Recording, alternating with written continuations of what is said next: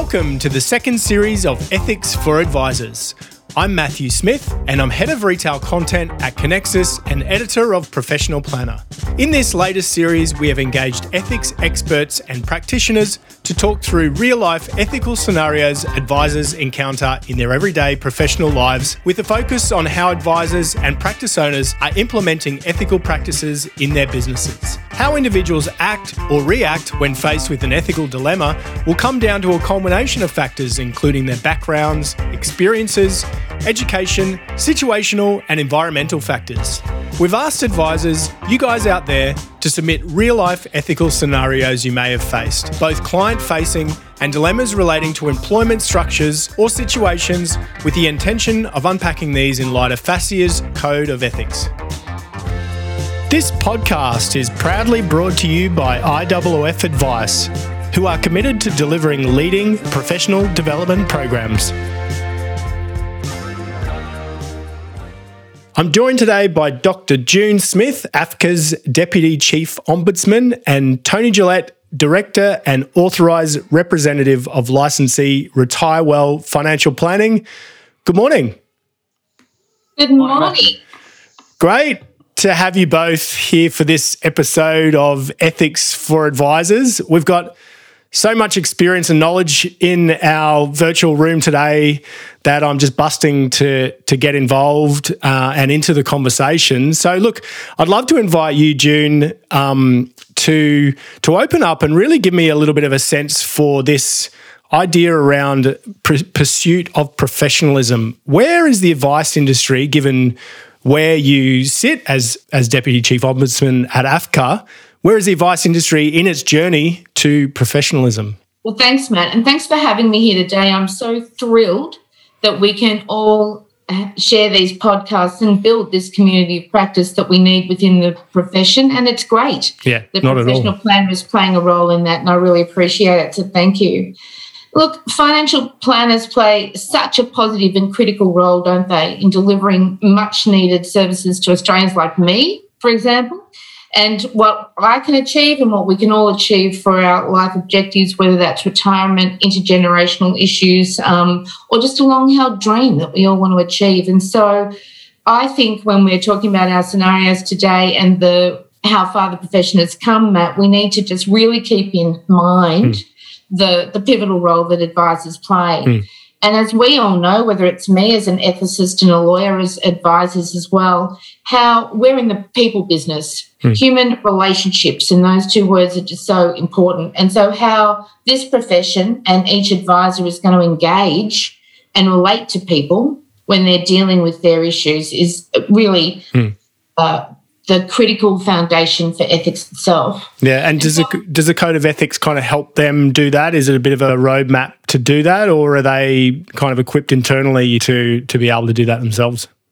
Yeah, man, that's a really interesting question, because I think in the context of the journey that financial advice is on at the moment, its professionalisation, there may well be some people who would see the FASEA Code and other codified values, perhaps even some of the law, as an opportunity to catch out ethical and unethical behaviour of people, really that it's an additional set of conditions imposed on people as well and stops the flow of the relationship with a client. But I just don't see ethics and the way in which ethics interacts with the profession or an advice practice that way at all. I accept that it may well be that at some level the new education standards and professional standards that are currently being implemented in advice were designed to drive up standards. They were designed to clarify the conduct expected of people after the Royal Commission. But if that's our sole frame of reference, Matt, I just think we might be missing a real opportunity, and that's really where codes come in, but also understanding the three sets of values that will drive behaviour and will allow people to exercise good judgment, and that is the moral values that people use every day as a member of profession, the corporate values and the company culture of the organisation within which they work, and the code or the principles, if you like, that every member of a profession agrees they will deliver in their practice, because everyone's reputation in a profession is linked to each other. Yeah, no, and it's, you know, the reason why I kind of raised that pursuit of professionalism point with you, I think it's really interesting what you say there, to what extent have advisors acknowledged and accepted that or that this practice should be intertwined and, you know, part of their conversations, or it's something that they have to adhere to as something separate perhaps than what they would otherwise do in their business. Yeah, I think the interesting thing after 23 years of working in this industry and with this profession has been that at the moment I think we're down the spectrum where we're still talking about unethical and ethical people. Yeah. And really in the day-to-day practice of financial advisors, they're grappling with dilemmas where they need to exercise judgment and understand how values, whether it's their own, their corporation's or their profession's values, can actually help them navigate those dilemmas in order to secure, you know, resolutions for their clients and great outcomes. And so wouldn't it be fabulous if we could shift the dial a little bit on the conversation that the financial planning profession is having, so that we're engaged at that end and really building this community of practice so that it's pretty clear, you know, how people are reasoning through, how they would exercise judgment in these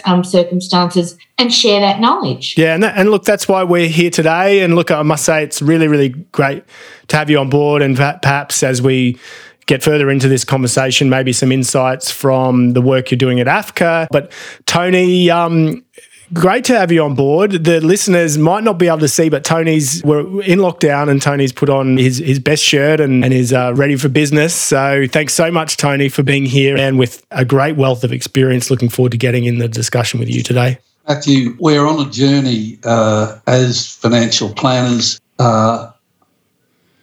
At this point in time, we're in a very difficult part of that journey.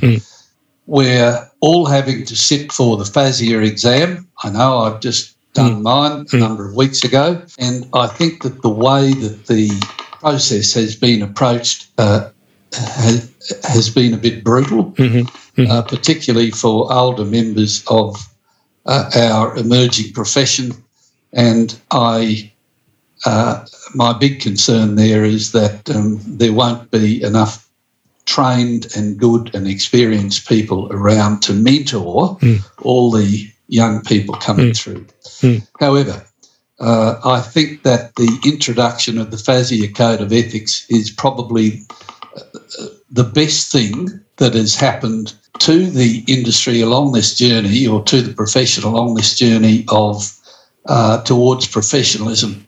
The FPA did some really, really good work back in the 1990s, established the first Code of Ethics, but unfortunately not everybody's was a member of that body. Now we have a code which applies to everybody and it is central to what we do and the actions and the way that we must act as financial planners. I think that being forced to sit for the FASEA exam has caused everybody, me included, to have to go and become a lot more involved, to study it and ultimately to appreciate the fact that it is a very essential step on the path forward.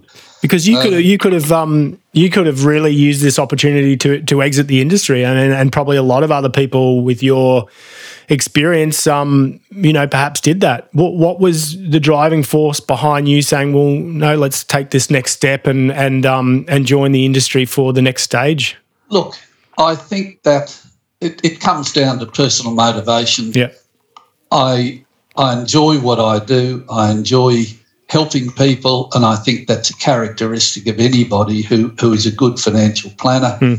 And quite frankly, I don't know what I'd do with myself if I wasn't doing what I do. Yeah, it gives me a purpose in life. More podcasts, maybe. Yeah, that's it. No, great. And You know, just before I go back to June, what are some of your learnings from the exam and what it was like going back and studying, and how you've applied that to become a better advisor and practice owner? Look, it has been, I mean, particularly for older people who may not have studied for exam, I found the exam to be a bit tricky-dicky, some of the questions. What is the most incorrect statement? And, which of these is the most correct? Yeah. But anyway, we just it's part of the journey. If you want to be in it, then you've just got to do it. Yeah. The one thing that it forces you to think about are the moral and ethical issues in what we do. I mean, I always had the view that moral values are those that if by the time you reach your early 20s, you have learned, you are what you are, you will have instilled in you the moral values and so forth through which you will run your life and bring those values into your decision making. I was a bit sceptical, but I've now believed that you can train a person to deliver advice within an ethical framework. So you can teach an old dog new tricks, and I think we've got to do that. I really believe all the overbearing compliance obligations that we're forced to go through, I think that this is just part of the journey. I really hope that the Australian Law Reform Commission, the Honourable Sarah Derrington, that she is going to make some radical things like removing Chapter 7 from the Act. And ultimately, when we get to the point that everybody has a degree or a degree equivalent, then we will be a recognised profession. Yeah. This is just part of the journey, and we're only halfway through that journey. I think we have at least another 3 to 5 years to go, unfortunately. Yeah. However, or fortunately, depending on how you look at it. But and I think that when we get to that point and we are recognised as professionals, a lot of this overbearing compliance stuff will maybe drop away or be reduced. I mean, when we go to an accountant or a lawyer and we ask, they just give us their advice, we pay for their advice, we go away. They don't have to go and then write half of the Encyclopedia Britannica in writing. Look, I think that's really great comments and really insightful, and so great to have your voice on this podcast, Tony, because I think perhaps there's, you know, many advisors out there who relate, and I hope there is. June, I mean, look, there's so much I want to ask you. I wanted to ask you about that question about can you teach an old dog new tricks in the context of, you know, the ethical frameworks. But first, I just wanted to also pick up on Tony's point with you in relation to compliance. I mean, once there are more educated people, or that's, you know, education across the board is standardised, can we expect there to be less compliance? Yeah, thanks, Matt. I mean, I think it's an interesting concept to say, can we expect less compliance? Or perhaps shall we reframe that and say, well, we all have trust and confidence that the overwhelming majority of financial advisors are doing the right thing in compliance with their obligations, whether they're legal or professional. I think the answer to that is absolutely yes. And if you look at AFCA's statistics, and a lot of people have been, as we've been going through our own independent review, you will know that the number of complaints against financial planners that are coming to AFCA is actually dropping. We still see sometimes some errors of judgment or mistakes, because that is life, and no business can ever reduce risk to zero. And we still sometimes see poor practice, and that is because there are still some people, a very small minority, who will get the benefit of these education frameworks to understand what the practice of advice actually is and how to deliver on a profession where best interests of your client is paramount. But most of the time at AFCA, what we really see is issues to do with the culture of the licensee, where the advisor actually does their work. And that's around business models, that's around one-size-fits-all advice scenarios, and that's really about clusters of complaints from groups of consumers who have had the same experience as a result of decisions that companies have made and advisors have then implemented. So I think we can also look at, when we're talking about the FASEA code and the individual responsibilities and accountabilities on an advisor, let's also talk about that in the context of the corporation for whom they work and where the licensee's obligations are in relation to delivering on a culture that will deliver on client first. Yeah, definitely. And, you know, we obviously saw through the Royal Commission that business models played a massive role in, and, you know, Hayne called it out in the, you know, the conflicts that, you know, he found were embedded within these business models, you know, often owned by institutions. We've now seen a massive exit, you know, by the banks out of wealth, and perhaps a reforming of business models and a reestablishment of new business models purveying and delivering advice.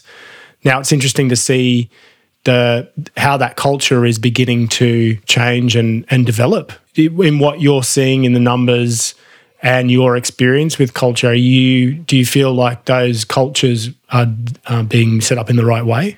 Yeah, I think there's shifts everywhere I look, Matthew, whether that's in an intergenerational shift to millennials and how they feel about the world, or whether it's a shift in the way financial advisors do their business, or even indeed at AFCA. What we know is if you put a good person in a good corporate culture where decisions are driven by values, you'll more likely than not get good outcomes. Yeah. But if you have a person who does not understand how to reason through an ethical dilemma and who is driven by the wrong values, then I can guarantee you get the wrong outcomes.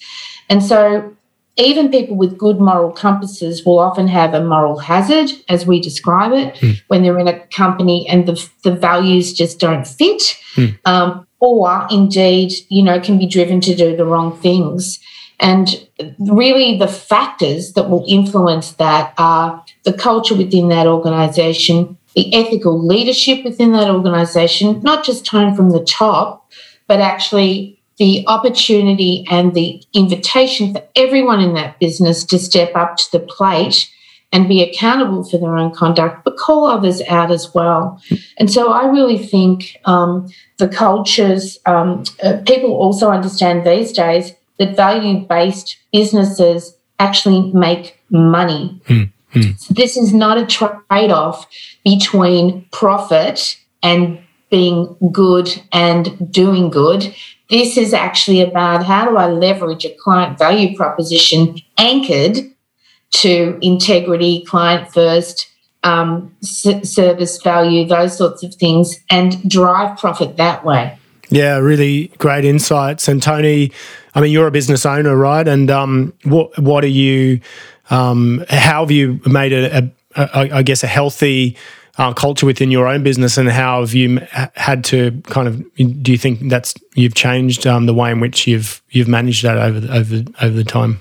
It's a lot easier if your business is not large. Yeah. I mean, our business has 3 senior planners and a total of 9 staff, and we all work within the one office. So it is easy to reflect from the top down. It's easy to reflect. We interact with each other on a daily basis very actively, and what the culture within the business always comes from the top. So, you know, and you cannot hide who you are as a person. So how do you do it? I think it is just observed behaviour. You also have, as we must have, written policies and procedures and so forth, and, you know, regular discussions. Encourage staff to ask questions if they have a problem or a concern about something they feel might be wrong or not ethical or whatever. So it's a matter of communication. And just living it and doing it from a management point of view.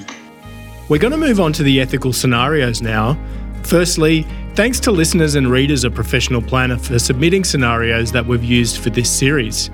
If you'd like to submit your own ethical scenarios to be in the next series, please do so through the Professional Planner website or email me directly. You can also earn CPD points from this episode. All you have to do is follow the link from the Professional Planner homepage or visit professionalplanner.com.au/education and answer the questions relevant to the episode. This podcast is proudly brought to you by IOOF Advice, who are committed to delivering leading professional development programs. The scenarios that we've used throughout this series have really been a mix of client-facing scenarios and business scenarios, and that's no different today. We've got a couple of client-facing one dilemmas and one business one as well. So yeah, if you're both ready, I'd be happy to launch into the first scenario. Okay, so an AFSL has an investment committee that meet quarterly, made up of 3 employees of the AFSL, the director of the AFSL, and 2 authorised reps of the AFSL who are not employees of the AFSL, 6 members in total. The director of the AFSL has a new investment which they have an interest ownership in and wish to have that product added to the list. At the investment committee meeting where the director's product is to be tabled and brought forward for inclusion, the director does not allow any of the authorised reps to attend, which is not normal practice. So for this particular investment committee, it is only attended by the director of the AFSL and the 3 employees of the AFSL, 4 members in total. The director requests the product they have an interest in be added to the APL, and the director discloses to those in attendance that they have an interest in this product and therefore will be excluding themselves from the voting of its addition to the APL. The 3 voting members of the investment committee, all employees of the AFSL, are aware that it is not normal practice to hold an investment committee meeting without the authorised rep in attendance, but decide to proceed anyway, and they approve the new product for inclusion. Ethical questions. Did the director do enough by excluding themselves from the vote? Should the employees have requested attendance of all the authorised reps or raised concern over the exclusion of the committee members? Was it right for 3 voting members of the investment committee to proceed to vote and approve the relevant product? I feel like with so many advice practices now setting up their own investment committees and having an investment implementation that is customized to their business and in some ways industrialized, I think this is a really pertinent scenario. I might go to you first, June, if that's okay. What are some considerations here? Yeah, thanks, Matt. And boy, this is a scenario about how we do things around here and then how we really do things around here. Right. And so that conflict between what might be the corporate values of this organisation and how it actually set up even its own governance framework here, and then what it actually did in practice by excluding the authorised reps from that meeting sends a pretty clear message to others within that organisation. I would have thought that there might be one set of rules for one and one set of rules for another as well, and inconsistency is never where we want to do and where we want to be. But whenever I look at any ethical dilemma, and boy, this is one with a lot, Matthew, always break it down into its individual issues and then look at the different options and scenarios. And I do think some of the key issues here that should be called out for resolution are the potential conflicts of interest that the director might have and the business might have in relation to these products, the way in which it's gone about the voting practices itself, and what might happen down the line if one of our options is it's okay for this product to be on the APL. It's just a question of how we disclose that to our clients when it comes to the interest of this particular director. And in the context of this scenario too, Matt, let's have a chat about ethical leadership and what it might look like for an authorised rep in this situation to call out that they weren't able to go to a particular meeting that they really should have been at, because all of those voices are valued and should have been in that room. Yeah, and I'm interested in how this kind of thing would be documented as well. I presume outcomes of investment committee meetings are all documented, and I also presume that you know, there would be note taken of the members who were in that investment committee meeting. I wonder if there was any reason or rationale given for why those members were not there. We would have. Well, I think it was because they were asked that they not attend, and one can only surmise about the motivations for that, Matt. But in any event, if in a good corporate culture is about consistency and good governance practice, including how you set up your approved product list through these investment committees, should have really meant that you stick to the game plan, and unless there were compelling reasons to alter either the who went to this meeting and how they voted, the game plan should have been there. So not enough would be my vote for that director to simply exclude himself from the vote. Yeah, there were many other things going on. Tony, what are your thoughts there? Oh, this thing's got red flags all over it. Yeah. June has mentioned sort of governance and culture. In the notes on this, it says that the director directs these other attendees, the employee attendees, that they will exclude themselves from the voting. Well, they didn't. They voted on it anyway, and they voted it onto the APL. So, you know, standard one, ethical behaviour, I think that's definitely an issue here. The big one that stands out is that the conflict of interest, standard three, even if it's gone on to the APL under a very questionable process that wouldn't stand up to scrutiny, I wonder how the advisors in this business could possibly recommend this product because it is clearly under standard three. You can't just you're not allowed to manage the conflict of interest. If there is a conflict of interest, you must not act. Yeah. So I don't see how this thing, if it got onto the APL, could even be recommended anyway. I presume that's a personal interest this individual has in this product, even though, you know, he's a director of the business, but it seems to me in the reading that it's a personal interest. So other advisors maybe could recommend it, but then it's, you know, maybe their relationship with that director would make them conflicted anyway. Well, if I was an advisor in this situation, I couldn't recommend it. Yeah, I would feel very uncomfortable. Yeah. I'd find some other product to recommend. And I think that that's an interesting point, Tony and Matt. I think it does say that the director had an interest in ownership in this. I think when you're walking through a dilemma and you're looking at the different scenarios that could have played out here, I don't think, again, this is not about good, bad, right and wrong. It's not that any financial product or investment in where there's shared interests or related interests can't be on an APL. It's more about the way in which we go about assessing not only that decision but the consequences for down the line. How would you describe this to the clients of the business? How is this going to be disclosed? How do you get informed consent to investment in that product? What impact is it going to have on the advisor's ability to engage in their professional obligations under the FASEA code? And Tony's already called out to standard 2 and 3, for example. And I think all of those things are in play because even if it's on the APL, it's also whether it's then suitable for any client to be invested in that product. And then obviously, if you can hand on heart say that you've met standard 3. And that any potential conflict of interest from this has been addressed. And so the old saying, Matt, it's all about the perception as well might be something that would need to be considered in resolving this dilemma. Yeah, look, I feel for the individual this person obviously took the time to write in and propose or put forward this scenario, which they're obviously perhaps, you know, or maybe not, but it seems like they're involved in.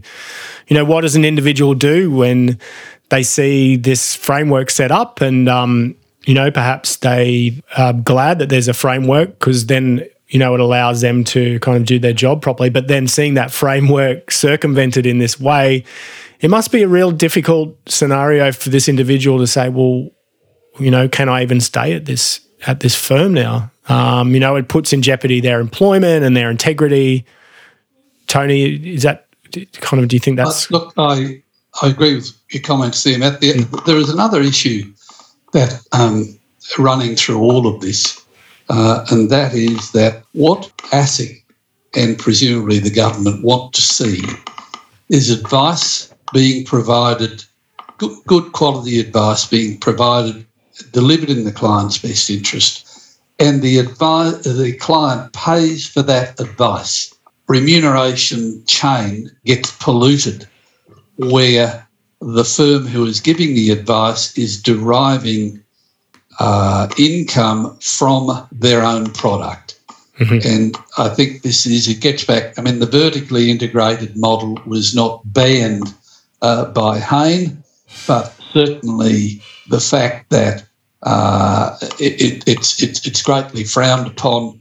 And I think that the whole concept that everybody is trying to work towards is where the client pays for the advice and the advisor is remunerated just for the advice they provide, not for some other way of remuneration, keeping the doors open, received through some form of product. So I just that came out of this as well for me. Yeah. The second scenario here is clients won the lotto a couple of years ago, now multimillionaires, lucky them. Dilemma is husband does not want to attend meetings despite having time to. The wife wants to remain a client and values the relationship. The business owners, that is the business owners of our advice practice, this individual's advice practice, see a compliance risk with him not attending the meetings. Does the spouse need to attend the regular review meetings? Should this be insisted upon? Are the best interests of his best interests being represented if he does not attend? Can it be said that he understands the advice, benefits, costs, and risks?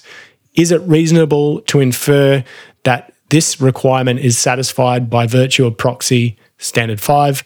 Are his long-term interests being considered via his proxy standard 6? I might kick off with you, Tony, to give you the first bite of the cherry on this one. Here we've got a couple who've been lucky enough to win lotto and they're millionaires. We don't know the degree of financial capability or understanding of these people. The husband obviously doesn't want to get too involved. The wife is obviously wearing the pants in this relationship as far as making the decisions go. We assume that assets are jointly owned and so forth. There is definitely a problem here for a planner in that the husband will not be cooperative. Therefore, how can we satisfy our standard 5, which is advice must be appropriate and understood, and they must give informed consent? Well, if the husband doesn't attend the meetings and doesn't want to be involved, how the heck can he give informed consent? I'm not quite sure how I would handle this. You'd have to insist, I think, that the husband did attend the meetings sufficient to at least gather what his own, needs and wants and goals were, and have him agree to those, and perhaps come to some understanding between the two of them that he would accept the advice that was given if his wife attended. I find it, I'd have to think a bit more about this. This is quite difficult. June, really interested in your thoughts. Yeah, well, let's do what we should always do, and we'll look at the value set we've got. We can navigate using the FASEA code.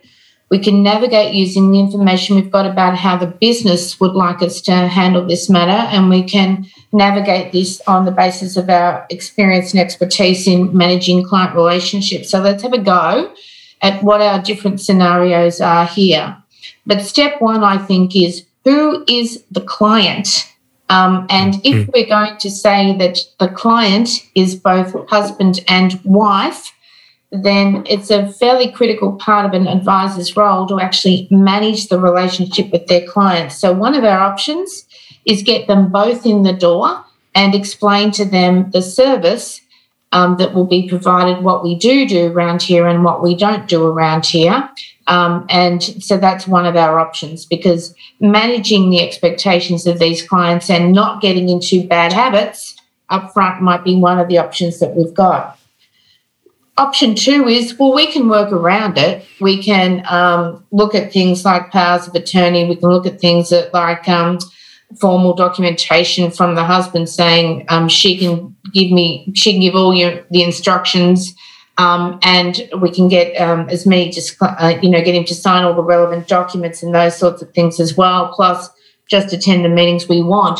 But let's look back at our values. Have we really got an engaged client who can give informed consent? So I'd sort of be looking at it from that point of view. And are you exposing the business to risk that he or one of his children or somebody else might come back later on and say, actually, my father, my uncle, my granddad was never involved. Or he might even say, I never told you to do that, and I certainly would have expected you to have picked up the phone. So I think another one of our options then is don't do it. I know they're rich, and I know it's tempting, but when in doubt, don't is another moral that I live by, Matt. And perhaps if you can't give this couple advice and they have joint assets, then perhaps and on your terms, because ethical principles are reciprocal, Matt. Trust and respect goes both ways. And sometimes I think advisors aren't that great at pulling the plug. They just want to understand how they can keep the relationship going. Or your other option might be just give her advice as well. So many things to do here, Matt, in terms of the options. Standards 4, 5 and 6 give us some indication of what the profession would expect of us, but the business already understands. We've got compliance at risk here, and if we want to continue this relationship, we either have to set the ground rules with him up front or manage the risk and understand that risk might come down the track. Yeah, because it's particularly pertinent, given the way in which, AFCA's mediation is invoked as well. It's client led, right? So at the end of the day, the advisor and the business doesn't really have much control over, down the track if a scenario emerges that, that they wanted to take action.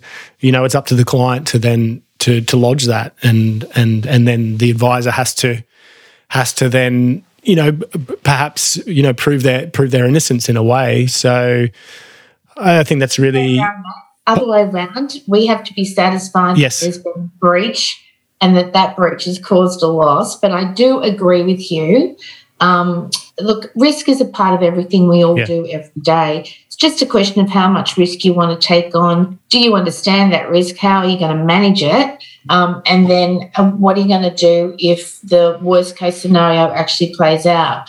But we can't live our lives or engage in our profession just focused on all the bad things that could ever happen. Just keep an eye on, have I identified worst-case scenario and how might I mitigate that risk going forward? That's why resolving an ethical dilemma like this, you'd actually go through your options and think about, okay, well, how does that play out?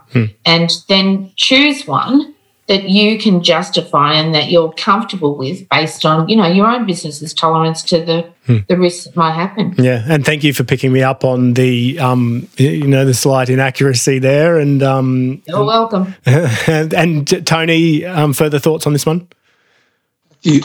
June, that was an excellent summary of those situations. Yes, as I said, I'd be a bit perplexed, but just focusing, the issue here is business risk.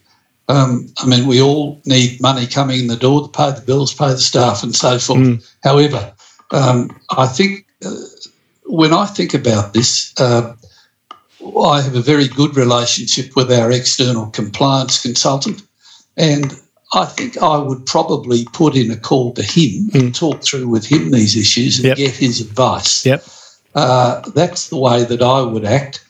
The options, but the one that stands out to me is if this guy just doesn't want to be involved, is either just have her as a client, if that is possible, or maybe write, get a properly drawn letter, drawn up, which basically the husband says, look, I'm happy to devolve responsibility to my wife, and I, you know, whatever, won't go after you later on, sort of thing. Again, that's a business risk if you go down that path. But whatever, there is some very difficult issues here down the track for the business in continuing this relationship without going through the steps and the options and clarifying it up front before continuing with the client relationship. Yeah. Great. Let's push on to number 3. It's been a great conversation, so thanks so much for all your thinking and your time on this one. This final one, I think, is probably quite common because advisors obviously have such close relationships with their clients that perhaps they know too much, you know, and how do they act when they know so much about a client? So anyway, this one, number 3, I have a lady who wishes to retire. Her husband had to give up work due to illness. She always gave us the impression that she was supporting him. He always previously earned very little as a contract worker. We go through the motions of preparing advice, now knowing that he is no longer working, and when we present it, she asks, does it make a difference to Centrelink if we are separated under one roof, that the hubby is now has now reached age pension age and went and got himself a single age pension since we last saw her.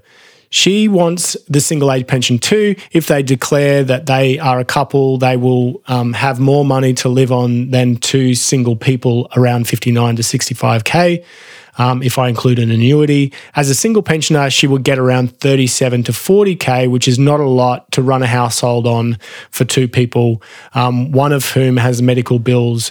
But if he fesses up to Centrelink, he could be up for fraud. Hubby keeps and spends all of his pension for himself and will expect her to run the house on whatever she can get. He is not interested in receiving less pension, nor will he give her money for the household bills. She has become so stressed that she's on leave from work. We have broached the need for a nursing home care for him as an opportunity, but he won't even have an ACAT assessment. It sounds to me there that the advisor's trying to figure out a way, you know, around to kind of help what seems to be the primary client, but I'll leave the interpretation to the experts. We have been unable to provide her with any advice because of not wanting to get involved in a minefield. She can't even think about the pension alone scheme as it would need his approval. I guess that's all that is left for us to consider. It's up to her to leave him. Given what I know about the client's situation, to what extent should I be concerned about the husband's views are represented? Meeting compliance for the business is one thing, but I feel like this might not encapsulate the best interests and the client's needs. You know, look, there's obviously reading between the lines, and like I said, I'm open to, you know, the expert's interpretation, but there's obviously a little underlying abuse situation here potentially.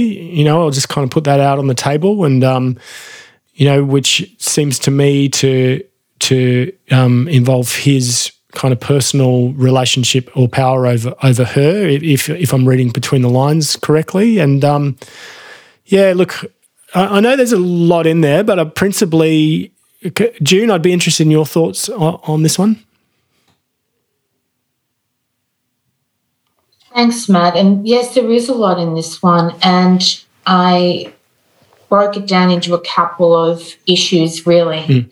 Again, we have got a situation where I think we do need to focus in on who is the client, yep, because it changed the scenarios that you might think through, and the consequences of that change, subject to whether it's both of them or just her.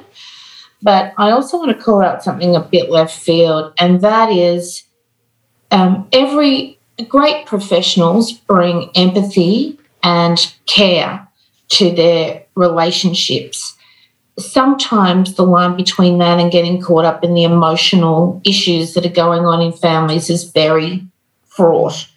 And in this scenario, I think one of the things to be considering is who's got what role, and for the advisor not to be taking on the responsibilities that are really hers.